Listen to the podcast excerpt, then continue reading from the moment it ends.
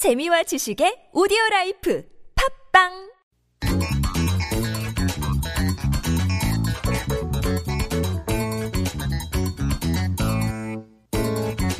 This is Koreascape on TBS EFM 101.3 megahertz in Seoul and surrounding areas.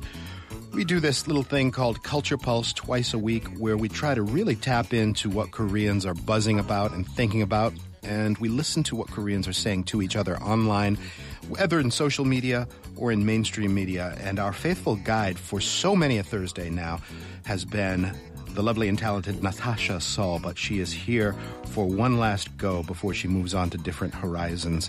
Uh, Natasha, welcome for the final time. I'm going to try not to be choked up here. Oh, I cannot see you tearing up already. My lip is trembling already.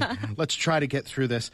Uh, so, our first topic um, yeah, the, the, the wedding dress is fitted, the uh, venue is selected, the guests are invited, and then your spouse to be taps you on the shoulder and says, I'd like you to sign this first before we proceed. Uh, the idea of a prenup, a prenuptial agreement, starting to catch on a little bit in Korea. Starting to catch on, it's still a very polarizing issue. Some people think that it has very practical use, a form of insurance should things turn southward.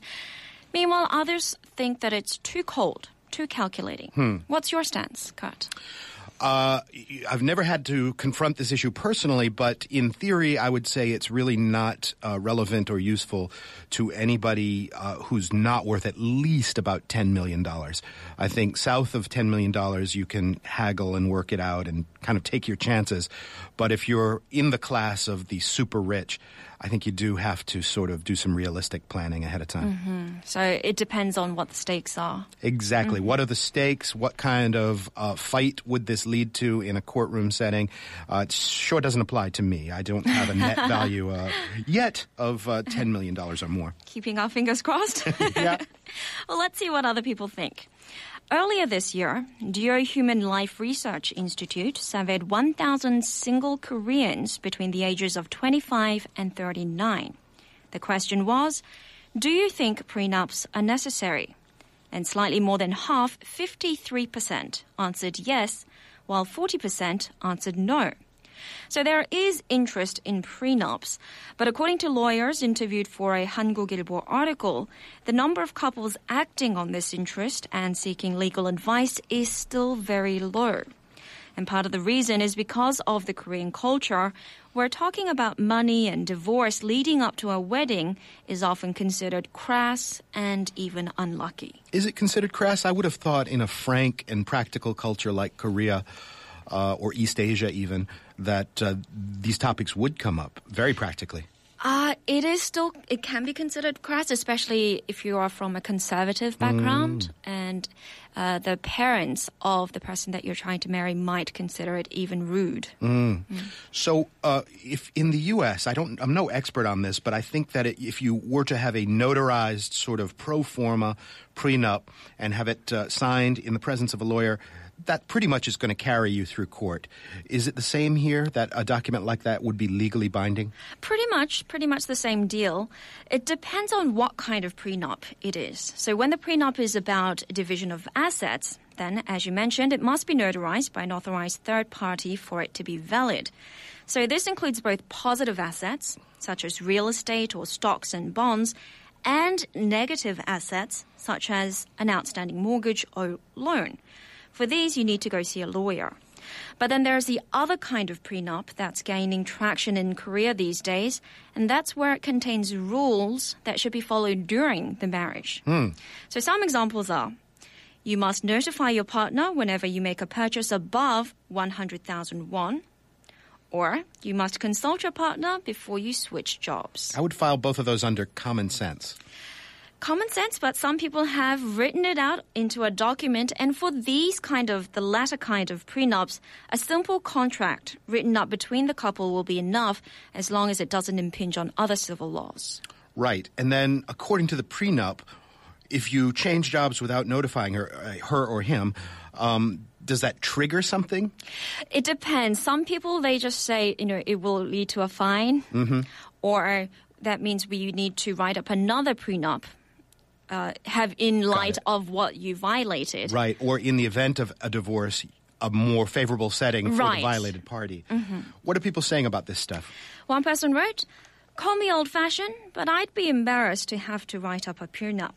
If you can't trust the other person, why get married? Live by yourself and save yourself the worry.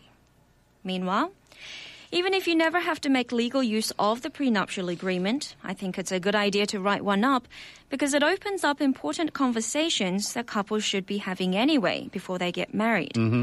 You'd be surprised how many couples get married without even knowing whether the other person is in debt. Sure. And finally, it's a bitter pill to swallow, but when things come to a stop, that piece of paper is more trustworthy than the person you shared your bed with. Very poignant way to express that. I, there's a radio host in the USA who frequently says, divorce turns marriage into a business transaction. And so when nobody thinks they're going to get divorced, right? Right. And then when it does happen, uh, maybe it's better if you're guarded, especially if you're, like I said, a person in the top, top GOP class, the one uh, the super rich. The cuff class. Topic number two an increasing number of those under 30 are losing their ability to hear because it's too noisy. Too noisy, that's right. It's called noise induced deafness, where people born with normal hearing gradually lose their ability to hear certain frequencies over time. The Health Insurance Review and Assessment Service said on Tuesday that around 4,700 Koreans were diagnosed with noise induced deafness last year. This is a 5% increase from the previous year, and of the 4,700, 22% were aged between 10 and 30. Hmm. Now, pundits say that the biggest culprit for this age group is constant earphone use, especially during commute. According to Professor Im Gi-jung from the University of Korea Anam Hospital, background noise on buses or subways usually hover around the 80 decibel mark. This means that people will naturally increase the volume of their music up to 90 or even 100 decibels, which is more than enough to accelerate noise-induced deafness.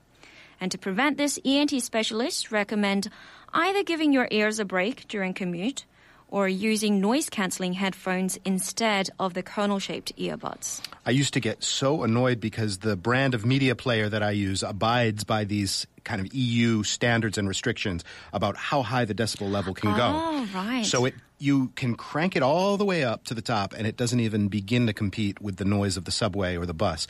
And I would get so annoyed at that. But this helps me see it in another light, you know?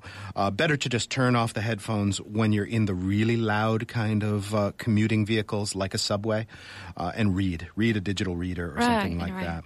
So it's been protecting your ears Kind of, yeah. while you've been complaining. Oh, I've been so annoyed because I can't hear my music in a bus or in a subway, Mm-hmm. but uh, and it just won't go high enough. Whereas I have other media players that will go high enough, but I know that's a terrible habit to to override the already loud sound of the subway with loud Mm-hmm. music. Over time, that will degrade your hearing. Sure. Um, what are people saying about these this kind of um, noise level? Well, one person wrote, Sometimes I hear what the person sitting next to me is listening to. So it's no wonder they're going deaf. I read somewhere that a good rule of thumb is to hold your earbuds out at arm's length. And if you can still hear something, then it means that it's too loud. Mm-hmm. I always listen to music on the train, not because I'm bored or because I need constant stimulus, but because I don't want to hear other people talking on the phone. Reading this article, though, I might switch to foam earplugs instead of music. and finally, I'm 28 and have recently been diagnosed with noise induced deafness. It's mostly high pitched sounds like electronic beeps that I can't hear, so it's not too debilitating in my day to day life, but I do regret not taking better care of myself. Yeah. Uh, spoken word content is m- mostly what I listen to on the train. You know, things like radio or Podcasts, podcasts. Or, Audible, yeah. You know, so I do wish the volume sometimes would go higher. It's not like it's uh, music that's pounding away at my ears. It's just somebody's voice. Uh, but nonetheless, I think it's, it's good to be on the safe side. Let's move to topic three. Uh, brave whistleblowers out there finding that exposing corruption can have uh, a personal cost. Mm, that's right. Now, back in 2011, the government introduced the Public Interest Whistleblower Protection Act in order to do exactly that protect whistleblowers. Despite this, however, even the most basic principles, such as protecting the whistleblower's identity, are being violated. And as a result, many whistleblowers are suffering from legal disputes, punitive transfers, and consequent difficulties in their livelihood. Case in point is 43 year old high school teacher An Jong Hoon. Back in 2012, An notified the Seoul Metropolitan Office of Education about embezzlement by one of the school's staff. And that's when his nightmare began. Hmm. The following year, the school fired An for insincere student guidance. And even though this dismissal was overturned by the Appeal Commission for Education, the school soon found another reason to expel him, this time for attending a Sewol Ferry related alley. An disputed this again through the courts and won his job back, but things have never been the same. He's more or less shunned by the other teachers. His desk has been moved to another spot, and instead of teaching students, he's been instructed to sit at his desk and come with a new teaching plan. It's interesting. These are relatively small potatoes kind of instances of whistleblowing. We Mm-hmm. in the U.S. have this massive case of Edward Snowden. What do we do with him? Is he a traitor or is he a whistleblower? Is he a patriot? Mm-hmm. Uh, and that is going to shake out probably in the next uh, five to ten years, I would imagine. I don't imagine he's going to be holed up in Moscow his whole life. But um, these smaller incidences, they can almost be viewed as. Um, kind of overstepping your bounds of loyalty in a in a Confucian society, right? Mhm, exactly. I'm, I should be loyal to my school and you know solve it within the system rather Right. than uh, exposing the warts. Is it common for people to try to be whistleblowers in Korean society? Well, it's certainly the number of cases is rapidly growing each year, but as you can see, there's still big room for improvement when it comes to legally protecting the informant. And just give me a quick sense of the online response. One person wrote, I saw on a documentary program once that some European countries compensate whistleblowers so much so that they can live off it for the rest of their lives. In Korea, you can forget about compensation. You're lucky if you don't get blacklisted in the industry. There you go. That puts sort of a period on the sentence. And Miss Natasha, so as we all know, or perhaps our listeners don't know, you are one of the most sought after MCs, spokesmodels, representatives of various uh, causes. You're going to move on to those kind of horizons, and we've been very, very lucky to have you. Thank you very much, not just for today, but for this whole run. Thank you very much for having me, Kurt. And KoreaScape returns right after this.